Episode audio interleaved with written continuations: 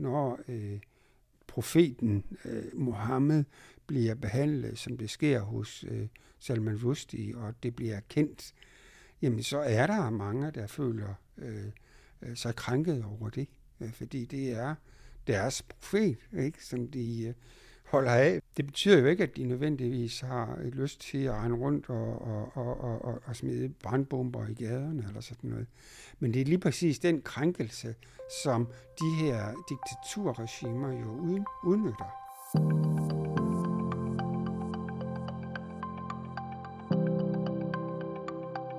Afbrændinger af Koranen foran en række ambassader i Danmark og Sverige har skabt vrede i flere muslimske lande. Vi står igen midt i en krise om krænkelse af religiøse følelser, som danske politikere skal forsøge at håndtere. Mange har spurgt, om det vil udvikle sig til en ny Mohammed-krise her 18 år efter, at Jyllandsposten trykte 12 satiriske tegninger af muslimernes profet Mohammed og udløste voldsomme demonstrationer i muslimske lande og en decideret diplomatisk strid mellem Danmark og en række lande i Mellemøsten. Samtidig er det i denne måned et år siden forfatteren Salman Rushdie blev stukket ned af en ung muslimsk mand til et foredrag i New York. Rushdie overlevede, men mistede synet på det ene øje og førligheden i venstre hånd. Han må igen leve med livvagter og konstante risikoanalyser. Knivstikkeriet skete mere end 33 år efter Irans leder Ayatollah Khomeini udstedte en fatwa med opfordring til alle verdens muslimer om at dræbe Salman Rushdie. Årsagen, årsagen var Rushdies roman De Sataniske Vers, hvor profeten Mohammed bliver skildret som bordelejer og hans hustruer som prostitueret. Men handler de her konflikter kun om religiøse følelser på den ene side og vestlige demokratiske landes forsvar for ytringsfrihed på den anden? Eller handler konflikterne og forskellige landes reaktioner og manglende reaktioner på dem i lige så høj grad om magt og politik? Det mener du, Lars Erslev Andersen. Du er idehistoriker og seniorforsker på DIS. Velkommen her i podcaststudiet. Tak. Mit navn er Marie Barse, og jeg er kommunikationsmedarbejder på DIS. Hvordan de her konflikter og kriser er knyttet til både nationalpolitik og storpolitik, det skal vi tale om i denne udgave af Verden til forskel.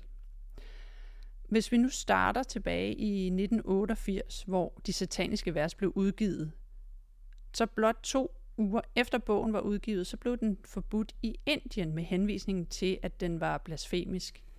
Hvad, hvad var den politiske situation i Indien, som gjorde, at som måske medvirkede til det her forbud? Det var, der var valg i uh, Indien, øh, øh, parlamentsvalg, øh, og øh, øh, kongrespartiet øh, manglede opbakning øh, og ville gerne sikre, at muslimerne stemte på dem. Så det var egentlig en, øh, en oplagt mulighed at sige, at her vi forsvarer øh, islam i den her sammenhæng, øh, og, og, og håbede så på, at de fik øh, stemmerne fra muslimerne. På samme måde, så forbød Pakistan også bogen i 1988, efter at muslimske aktivister gik på gaden. Ikke fordi de demonstrerede mod bogen, men fordi de var utilfredse med landets daværende leder Benazir Bhutto. Så hvad fik hun ud af det her forbud? Jamen altså, man var utilfreds med Benazir Bhutto, fordi hun, øh, øh, hun efter øh, altså øh, en del af de her demonstranters smag var for vestlig orienteret, og hun var jo en, øh, en kvinde, der øh, ganske vist øh, lidt øh, sløset bar øh, slør, men altså øh, jo egentlig med sin baggrund i, øh, i England og så videre en, øh, en øh, en, øh, altså et symbol på en form for vestlig, som de ikke, altså vestlighed, som de ikke var interesseret i. Altså nogle af de her muslimske demonstranter. Ja, og derfor øh, tænkte de, at øh, nu demonstrerer vi, og det hun så kunne gøre, ikke, det var jo at, at vise, at jeg er også muslim, og jeg er, øh, jeg er imod, øh, at man gør, øh, altså man er blasfemisk, når det drejer sig om islam og derfor blev bogen forbudt. Igen for ligesom at pleje nogle interne politiske Jamen, det var jo for at pleje nogle interne politiske interesser, præcis som i Indien. Ja. Og så 14. februar 1989 udstedte Irans øverste religiøse og politiske leder Ayatollah Khomeini en fatwa mod Salman Rushdie. Hvordan var den her fatwa også politisk motiveret? Jamen det øh, var den, altså hvor kom den fra egentlig? Ja, vi ved, den kommer fra Ayatollah Khomeini. Hvorfor gjorde han det? Ja, men altså, på det her tidspunkt, øh, der øh, havde man indgået en aftale i øh, Iran-Irak-krigen, som var den mest blodige og voldsomme krig efter en verdenskrig. Det var som at drikke gift, sagde Khomeini. Og øh, det var den ene ting. Den anden ting, det var, at den revolution, som Khomeini var i spidsen for, og som havde sat de religiøse institutioner i ledelsen af landet, den øh, måske var ved at, at tabe pusten, om jeg så må sige. Og der kunne han jo se, at de her demonstrationer øh, øh, omkring Salman Rushdies bog, de virkelig samlede opmærksomhed og mobiliserede folk. Og det er formentlig det, han, han udnyttede. Og han udnyttede det ved at sætte fuld trumf på, fordi øh, der var ikke noget med at forbyde bogen. Den, øh, ja det kan man sige, den blev øh, sådan set med den fatwa. Salman Rushdie, han blev betragtet som, ja, som en, der var ligefrem frafalden, og som skulle straffes øh, med døden. Øh, og der blev øh, sagt, at folk, der gjorde det, de ville blive belønnet. Øh, og den, øh, den øh, skabte jo øh, selvfølgelig en enorm øh, opmærksomhed. Og hvorfor var det, man ikke bare forbød bogen? Ligesom ja, simpelthen for at sætte trumf på. Jo. Vi kan jo se, hvad, hvad, hvad, hvad, hvad resultatet er. At mens de fleste mennesker formentlig allerede både i Indien og i Pakistan og udenfor har mere eller mindre glemt, at der kom det her forbud, så har ingen glemt, at der kom den her fatwa. Og, øh, og det øh, tror jeg, det øh, var pointen. Fatwaen dengang i 89, den blev fordømt både af de 12 daværende EF-lande herunder Danmark, og også af USA. Og EF-landene trak deres ambassadører hjem fra Iran. Men der gik kun en måned, så var ambassadøren tilbage i Iran igen, uden at der egentlig var sket det helt store. Hvorfor sendte man sin ambassadør tilbage så hurtigt? Det må have været en vurdering af, at, øh, at man øh, håbede på, at man diplomatisk kunne opnå mere øh, ved at, øh, at være i Iran, end ved øh, at, at sidde i Europa. Øhm, og desuden var man jo, øh, øh, altså var Iran jo dengang, og det er det jo stadigvæk for så vidt, et stort marked, øh, som man gerne ville, ville handle med. Derfor tog man tilbage, tror jeg, og, øh, og satte på, at øh, tingene ville øh, altså ligesom ordne sig. Ja, og det gjorde de jo så ikke, Nej, ikke rigtigt. det gjorde de ikke. I 10 år efter fatwaens udstedelse levede Salman Rushdie under konstant politibeskyttelse. Men siden år 2000 har han bevæget sig frit rundt uden vagter eller særlige sikkerhedshensyn. Fatwaen er der stadig, og den iranske fond, Rodat-fonden, har i løbet af de år, der er gået siden Fatmans udstedelse, udløjet en dusør til den, der lykkedes med at dræbe Salman Rushdie. Dusøren er blevet hævet flere gange og er i dag på 19 millioner kroner – hvad er det for en rolle, den her fond har? Ja, det er en fond, der blev etableret øh, i forbindelse med den øh, iranske og islamiske revolution. Øh, og den fik sine penge fra konfis- altså man konfiskerede Shahens. Øh, øh, altså, han var jo meget rig, og det var ham, man lavede revolution mod.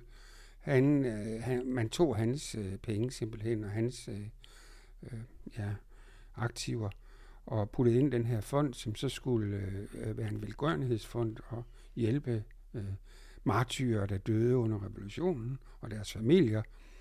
Men sidenhen er det blevet en meget rigere fond, fordi man har været man har investeret i iransk økonomi, og det står for øh, formentlig en meget stor del af erhvervsliv og industri og alt muligt andet. Øh, altså, det, altså de her fonde, fordi der er ikke kun den her, der er en række fonde, som kontrolleres af de religiøse ledere. er øh, øh, fonde, som øh, råder over økonomiske midler, der svarer til øh, det officielle Irans øh, økonomiske midler, men er ikke kontrolleret af det politiske system. Øh, så det er meget vigtige fonde, øh, som kan kontrollere mange ting og har stor magt i virkeligheden. Og hvordan har Vesten, altså USA, EU, reageret over for den her fond? Har man gjort noget? Ingenting. Øh, før øh, faktisk nogle måneder efter attentatet mod Rusty øh, sidste år, øh, der øh, begyndte man at sanktionere øh, fra amerikansk side den her fond. Øh, og hvorfor man ikke har gjort det, det kan man, øh, det kan man undre sig over i betragtning af, at sanktioner jo er det middel, man hele tiden tyr til, så snart der er et eller andet, man er, gerne vil have lavet om eller er utilfreds med.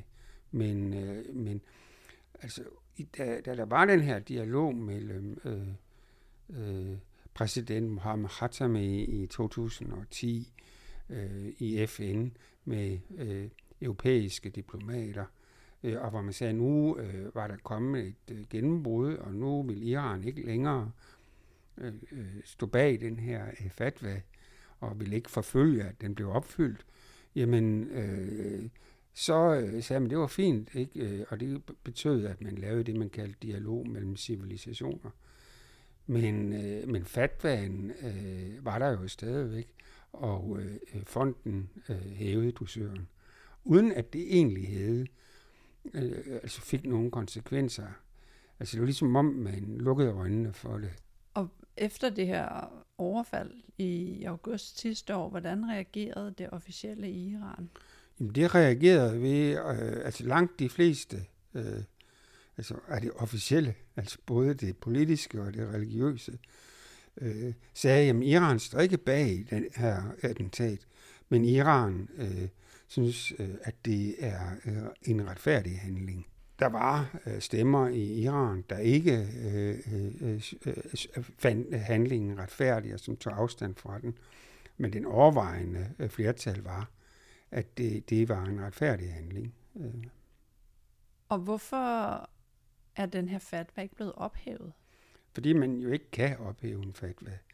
Altså en fatwa er en vurdering det er ikke en dom, sådan en juridisk dom, som, som vi nok øh, mestendels øh, opfatter den i Vesten. Så man kan ikke ophæve den, fordi den er jo engang øh, udtalt og ligger der. Øh, og det er så op til øh, enkelte, øh, de enkelte muslimer at, og, og selv bestemme, hvad de vil. Altså, der ligger jo ikke nogen Altså ligesom som med en dom, der skal man jo sørme følge den dom. Det behøver man ikke med en fatma. Man kan vælge at følge, man kan vælge at lade være. Men det, som man kunne have håbet på måske, var, at den religiøse leder, der efterfulgte, øh, øh, efterfulgte Romani, at han øh, havde udstedt en fatwa, der sagde, altså, at øh, nej, øh, den der øh, fatwa, vi vurderer øh, problemstillingen helt anderledes, og det er ikke legitimt øh, at slå øh, forfatteren Salman Rushdie ihjel. Det tager øh, det, øh, den religiøse leder øh, helt klart afstand fra. Det, det er ikke sket. Tværtimod er der sket det modsatte, nemlig at Khamenei øh, har, jeg tror så sent som i 2016, sagt, at den, at den, øh, den er, det er en god nok fatwa. Den, den står han bag. Øh, og øh, han deler dens øh, vurdering. Ikke? Øh, og det, det, det viser jo, øh, hvor, hvor, hvor, hvor dobbelttunget det hele, øh, det hele er i det her øh, sammenhæng. Og hvis vi nu vender blikket fra lidt væk fra Iran og den her 33 år gamle fatwa, som så stadig gør sig gældende i dag, og så ser frem til 2005 og 6, hvor Danmark blev øh, centrum for det, der siden blev kendt som Muhammedkrisen. Den danske ambassadør i Damaskus bad forgæves de syriske myndigheder om beskyttelse forud for angrebet på den danske ambassade. Jyllandsposten giver fundamentalistiske muslimer i Danmark ansvaret for, at volden eskalerer. Og der var Ægypten, Syrien og Libanon, det var nogle af de lande, hvor der var demonstrationer, hvor både hvor danske flag blev afbrændt og dukker, som forestillede daværende statsminister Anders Fogh Rasmussen. Og de her demonstrationer og protester, de blev tilladt, eller måske en, øh, direkte opfordret til af regimerne i de lande, og andre lande, for eksempel Saudi-Arabien, opfordret til boykot af danske varer. Men ja, hvordan blev Mohammed-tegningerne brugt politisk af regimerne i de lande?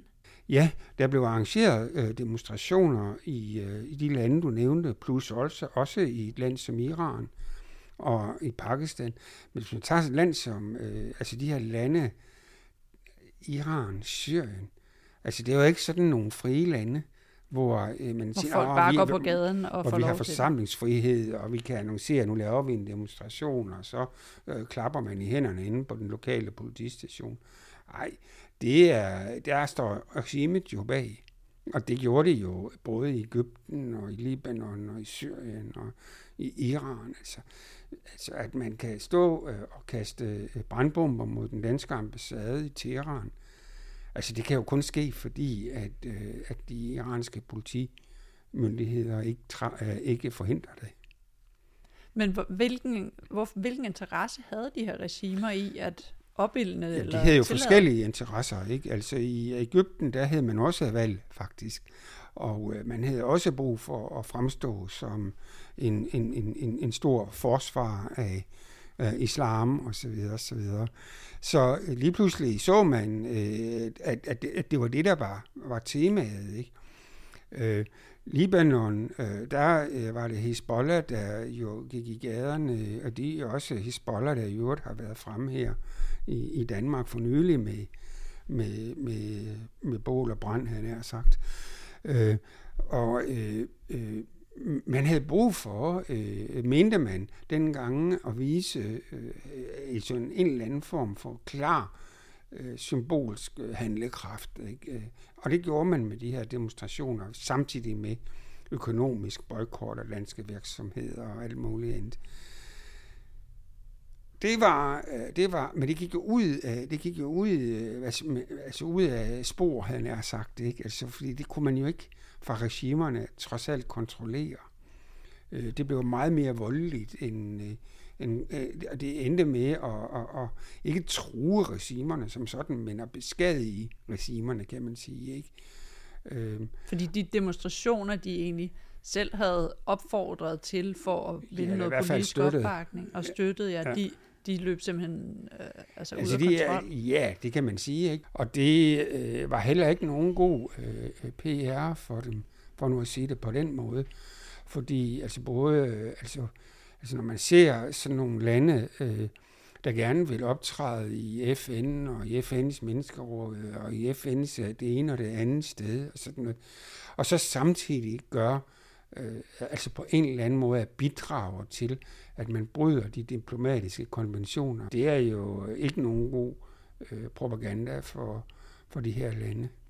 Den danske statsminister på det tidspunkt, Anders Fogh Rasmussen, han stod meget stejlt på, at han ikke ville give efter for nogen form for krav eller gå i dialog med repræsentanter fra de her lande, hvor der var protester. Mm-hmm. Hvad var det for en værdipolitisk kontekst, som Mohammed-krisen kom i, som, som gjorde, at man i hvert fald til at starte med sådan fuldstændig afvist overhovedet at bruge de traditionelle diplomatiske kanaler? Ja, altså man havde jo på det her tidspunkt, øh, der havde man jo været i krig i nogle år i øh, både Afghanistan og i Irak. Og den krig var jo blevet øh, altså, øh, begrundet med, altså udover at der var det her med, med masseødelæggelsesvåben øh, og al-Qaida, så var det jo også en, en, en krig, der i høj grad var begrundet værdipolitisk, nemlig som en krig, der handlede om at udbrede frihed og demokrati øh, til øh, verden.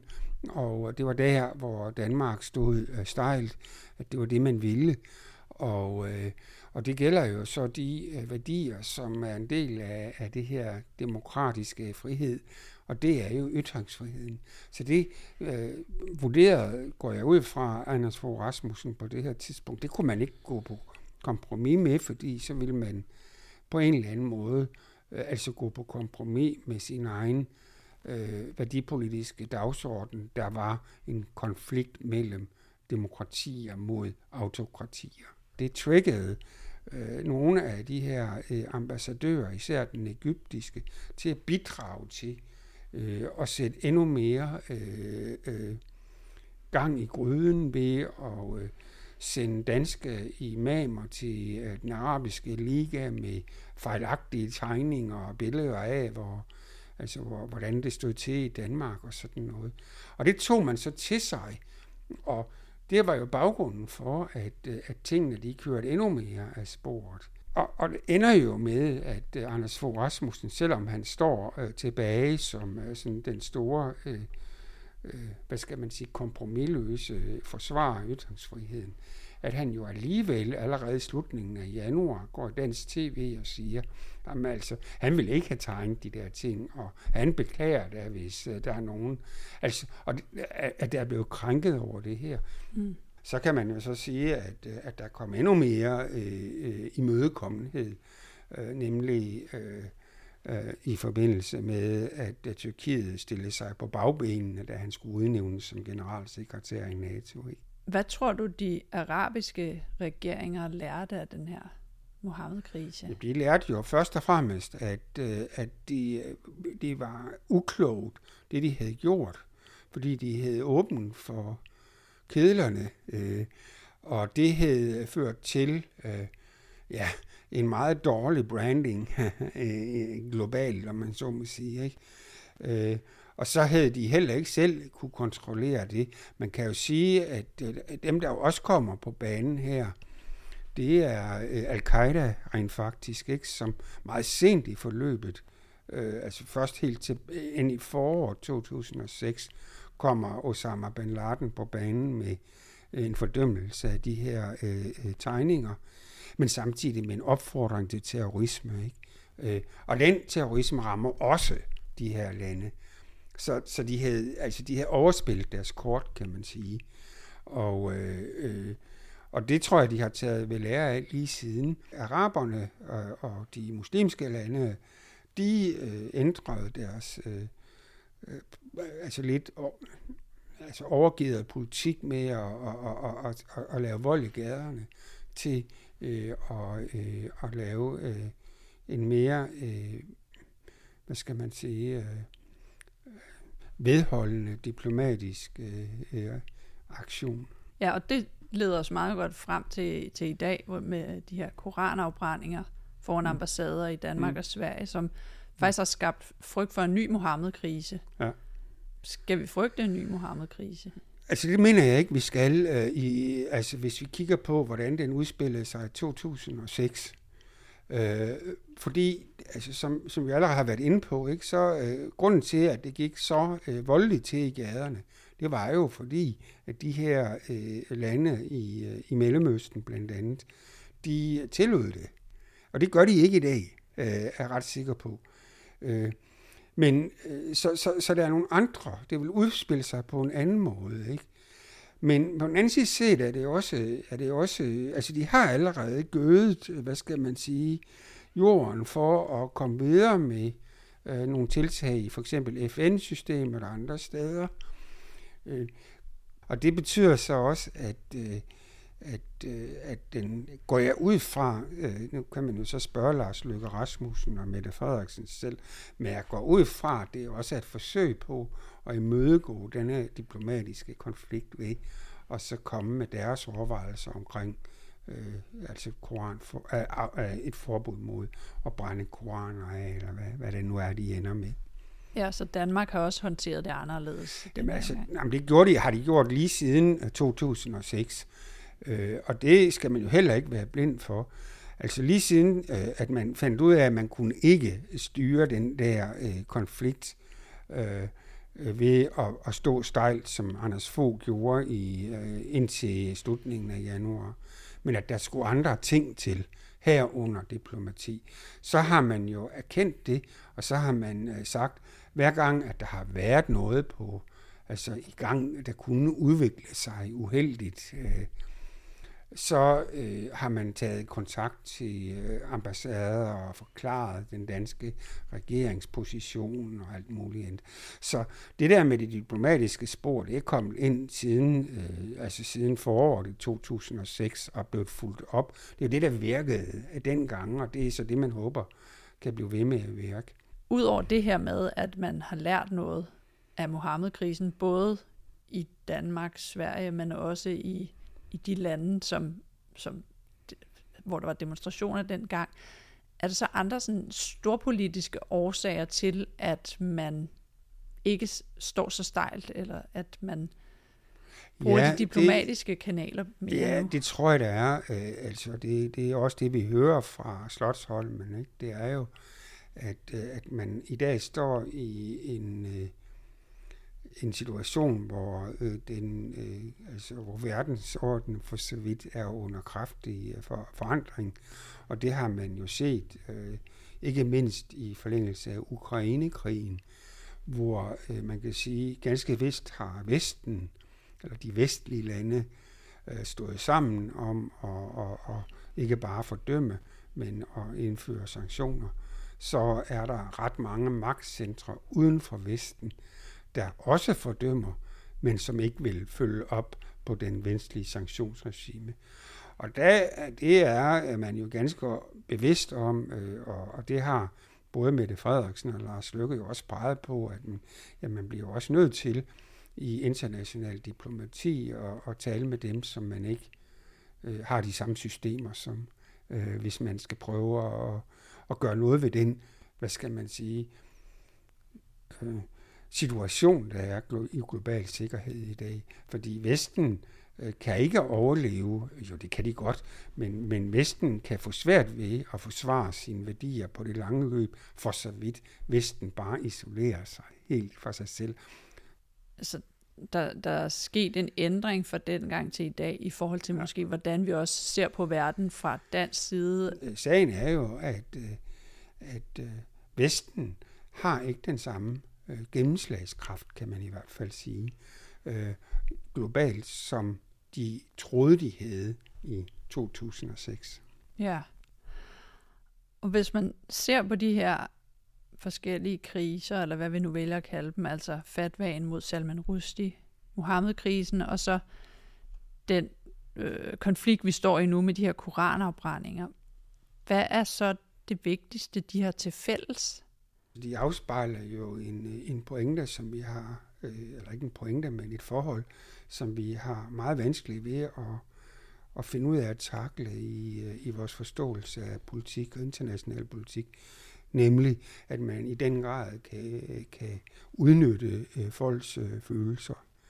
Ikke? Fordi, øh, altså, det altså er politisk og magtpolitisk. Ja, selvfølgelig. Øh, der er jo ingen tvivl om, at, øh, at øh, at øh, når, øh, når øh, profeten øh, Mohammed bliver behandlet, som det sker hos øh, Salman Rushdie, og det bliver kendt, jamen så er der mange, der føler øh, øh, sig krænket over det, øh, fordi det er deres profet, ikke, som de øh, holder af hver dag, han har sagt. Øh, det betyder jo ikke, at de nødvendigvis har et lyst til at rende rundt og, og, og, og, og, og smide brandbomber i gaderne eller sådan noget. Men det er lige præcis den krænkelse, som de her diktaturregimer jo udnytter.